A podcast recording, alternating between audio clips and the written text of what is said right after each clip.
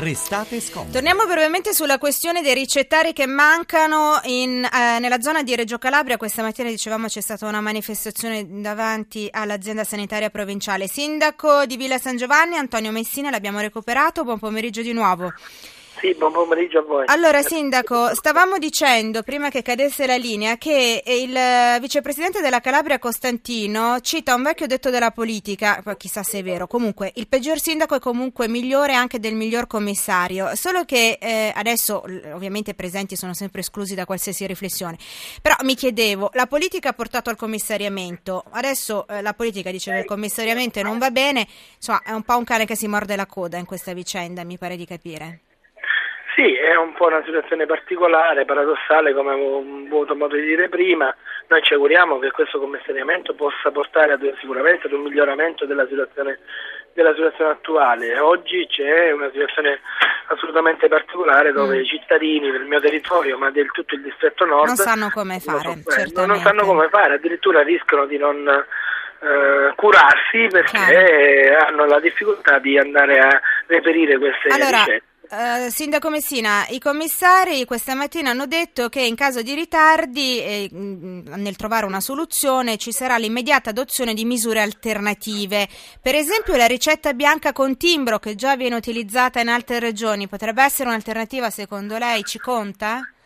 E io me lo auguro, me lo auspico, perché praticamente il, era la proposta fatta dai medici di base. Quando ci sono delle problematiche, eh, la prima cosa è quella di affrontarla assieme, assieme, a coloro che nel settore sono le persone direttamente interessate. I medici di base avevano eh, già dato certo. questa alternativa, si è dovuto arrivare alla situazione emergenziale per dire che probabilmente si possono utilizzare i ricettari bianchi. Era quella che è stata la mia proposta in prefettura, cioè mm. utilizzare i ricettari preventivamente autorizzati dall'ASP per eh, far fronte a questa emergenza solo nel momento emergenziale. Molto Pensare chiaro. che da qui al 21, da qui al 21 ancora ci sono 5-6 giorni dove i medici non hanno la possibilità di, di prescrivere certo. le prestazioni sanitarie del Servizio Sanitario Nazionale è paradossale. Allora, Mi auguro che almeno questa venga accolta per certo. poter affrontare in questo momento la situazione emergenziale. Veramente un'ultima domanda come ciliegina tra virgolette su una torta forse troppo amara, ma è vero Sindaco che anche il CUP, cioè il Centro Unico di Prenotazione, è fuori servizio?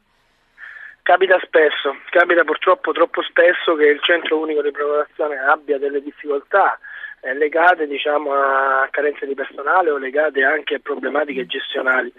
L'auspicio è proprio questo, il nuovo sistema commissariale, questa fase commissariale, anche perché mh, da, dalle informazioni in mio possesso è guidata e sarà guidata da persone di elevatissima competenza professionale, possa dare diciamo, una svolta a un problema al problema delle aziende sanitarie locali che, che, che, che sono in grande sofferenza in Calabria eh, creando diciamo, danni non di poco conto perché si parla di danni alla salute dei nostri, dei nostri cittadini. Io quale massima autorità sanitaria non posso che fare altro certo. che alzare la voce e cercare di in tutti i modi di tutelare la salute dei miei concittadini. Allora speriamo che la questione si risolva quanto prima, anche perché eh, succedono cose eh, molto tristi, anche in altre regioni spesso insomma si arrivano anche a situazioni molto tristi. Allora ne abbiamo anche parlato in trasmissione. Io intanto la ringrazio, Sindaco, Sindaco Antonio Messina, Sindaco di Villa San Giovanni. Grazie, grazie per essere per stato con noi. Buon lavoro. Grazie, grazie. Allora, dicevamo nei titoli che eh, spesso coloro che si spacciano per padri della patria poi in realtà nei fatti non lo sono. Invece un padre è così che si comporta, come Fabio Gorrasi, che è un operaio nell'indotto di Finmeccanica, un padre di una bambina di soli 4 anni, eh, malata, affetta da una malattia degenerativa molto grave, si chiama SMA, eh, una bambina che è piena di vitalità nonostante questa sua grave malattia, eh, sulla quale sta eh, concentrando eh, tutti, tutti, i suoi sforzi nella ricerca anche Teleton, Teleton che anche noi di Radio 1 sosteniamo rilanciando nelle nostre trasmissioni il numero al quale è possibile eh, fare delle donazioni che è il 45501 45501 1 eh, con un sms a questo numero si donano 2 euro per la ricerca contro le malattie genetiche. Anche quest'anno lo slogan è non dobbiamo arrenderci mai, uno slogan che viene naturale al eh, giovane padre di questa eh, bambina di 4 anni, Roberta, appunto affetta da una malattia genetica molto rara, degenerativa che compromette i movimenti. Eh, Fabio Gorrasi, buon pomeriggio. Buon pomeriggio anche a voi. Allora, eh, la bambina comunque ha 5 anni. Ha 5 anni, nel frattempo ha compiuto 5 anni e questo è molto bello e ci fa molto piacere, anche perché abbiamo letto la sua storia, il materiale ce lo ha inviato lo stesso Teleton ed è davvero una storia che commuove. Eh, da un lato eh, commuove il coraggio, la vitalità di questa bambina che nonostante eh, la sua malattia vuole ballare, vuole nuotare, ha voluto seguire la sorella maggiore a danza, ma poi devo confessarle, eh, signor Gorrasi, che eh, mi ha commosso anche la sua forza d'animo e la sua, eh, quando, il cuo- quando, il cervello si mette a servizio del cuore, proprio da, da, qui vorrei partire, perché lei è riuscito a mettere a punto una sorta di tutore che permette a sua figlia di eh, una certa, benché minima, capacità motoria che invece il tutore che era stato messo a disposizione dall'ASL non le permetteva. Allora vorrei che mi raccontasse intanto questa storia, come ha avuto questo, questa intuizione, questo diciamo colpo di genio. Intanto io cerco in tutti i modi di esaudire il fabbisogno di mia figlia, cioè mia figlia quello che ha bisogno di cerco di uh, attuarlo nei miei limiti, ne, nelle mie possibilità. Certo. Eh, quello che eh, mi è venuto lampante, che eh, comunque alla fine avevo voglia di creare e di realizzarlo era il tutore. Ehm, la differenza che ci sta tra i due tutori è la leggerezza, eh, perché è molto più leggero, eh, pesa dal 35 al 45% in meno a confronto all'altro tutore. Uh-huh. La flessibilità e la maneggevolezza. Che eh, cosa riesce a fare la bambina con questo tutore che prima invece, che senza non riuscirebbe a fare? Uh, vabbè, quello che riesce a fare uh, è a tenersi un pochino in piedi, no? Tutore, diciamo, riesce a stare in piedi senza uh, mh, essere poggiata da nessun, nessun, nessuna eh, vicino a una sedia, vicino a un qualcosa. Eh, quello mh, mm, parte il, il, bilanciamento, il baricentro, ho trovato il baricentro diretto, mm, proprio del tutore. Uh-huh. Ma insomma, eh, la cosa... all'impiedi anche senza mia figlia. La cosa incredibile, mm, eh, signor Gorrasi, è che lei, senza avere competenze tecniche anche specialistiche, insomma, quasi robe da ingegneri orto- o da medici, insomma, insomma, specialisti, eccetera, è riuscito a mettere a punto per la sua bambina un tutore che adesso eh, insomma, desta la, l'interesse e l'attenzione, se non sbaglio, anche di eh, istituzioni piuttosto importanti come l'Università di Pisa, se non ho letto male. No, eh, no. l'istituzione il gruppo Sant'Anna, Sant'Anna di, Pisa. di, Pisa. Eccoci, sì. Eh, diciamo che all'inizio mi stava dando una mano mm. e ha fatto la FEM eh, del, del, tutore, cioè vedere a livello strutturale eh, se c'erano dei punti vulnerabili. Sì. Eh, questo è stato fatto con il primo, primissimo prototipo. Sì. Eh, il primo prototipo aveva delle parti molto vulnerabili eh, che già io in pratica l'avevo notate e l'avevo già modificate. Quando è arrivata la FEM, eh, quelle parti erano già state modificate. Ah, ho capito. Eh, ci e siamo trovati comunque che... con dei risultati eh, uguali, accettabili. Rispetto adesso... a, ai supporti messi a disposizione sì, diciamo dall'ASL sì. e quindi adesso che cosa ne sarà di questo prototipo? Adesso diciamo che l'evoluzione del primo prototipo eh, ho fatto diciamo ho cercato di vedere l'affidabilità del tutore mm. il tutore mi sembra affidabile perché eh, la, comunque l'articolazione è alla quarta rigenerazione, nel senso che sono quattro tutori che utilizzo con la stessa articolazione. sono da due anni che eh, mia figlia Roberta utilizza eh, la stessa articolazione, quindi l'affidabilità ce l'ho. Bene. Adesso il passo successivo sarebbe quello di produrlo. Uh-huh. Eh, e questo è un grosso passo e lo vorrei fare eh, se possibile.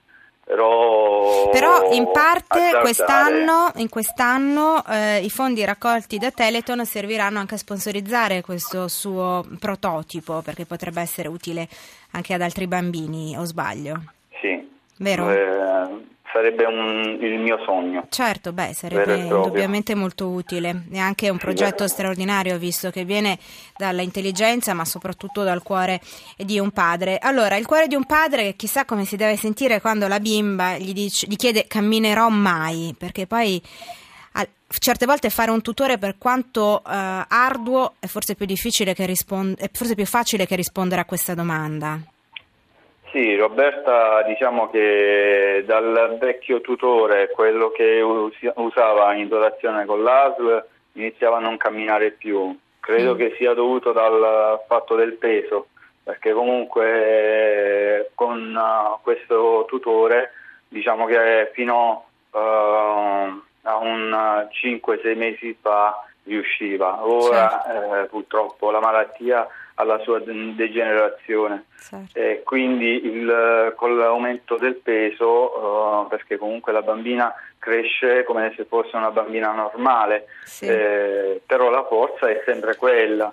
Se, se ha un chilo quando nasce, eh, se lo porta per tutta la vita, quindi questo, quel questo... chilo non gli basta più, certo, perché immagino. le leve sono maggiori maggiori di prima. Leggevo, Quindi... leggevo che sua moglie eh, una volta mh, mm, eh, rispondendo a, a, alle domande di Roberta in modo anche mo, molto onesto, anche se molto dolce, le disse che eh, la cura eh, si spera venga trovata ma che al momento non c'è e di conseguenza ancora la piccola non, non potrà camminare e ancora meno danzare, cosa che invece sarebbe il suo sogno, sì. visto che la sorella maggiore fa danza per l'appunto.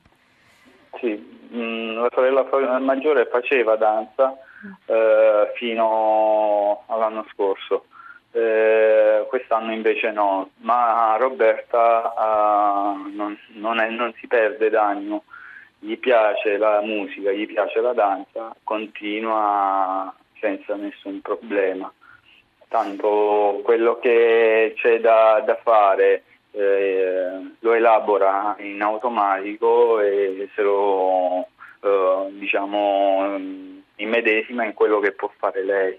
Allora spieghiamolo perché io l'ho letto ed è veramente commovente. Questa bambina, eh, che ora ha 5 anni, eh, è stata per un mese ad osservare la sorella e le compagne che facevano danza e poi ha iniziato a eh, gestire i movimenti e organizzarsi anche con la sedia a rotelle in modo tale da eh, fare una sorta di danza armonica rispetto anche alla musica e ai movimenti delle altre pur restando seduta, giusto è così?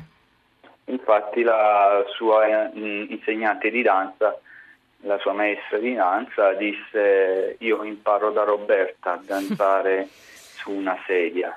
Tutto. Fino ad ora avevo solamente l'idea che danzare poteva essere fatto da persone che camminavano danzare su una sedia. Direi che mm, mm, non c'è bisogno di aggiungere altro, è una storia eh, di, di, grandissimo coraggio che veramente aiuta anche chi ha le gambe certe volte non se ne ricorda e si fa prendere dalla disperazione eh, per altre vicende. Io eh, Fabio Gorrasi la ringrazio moltissimo.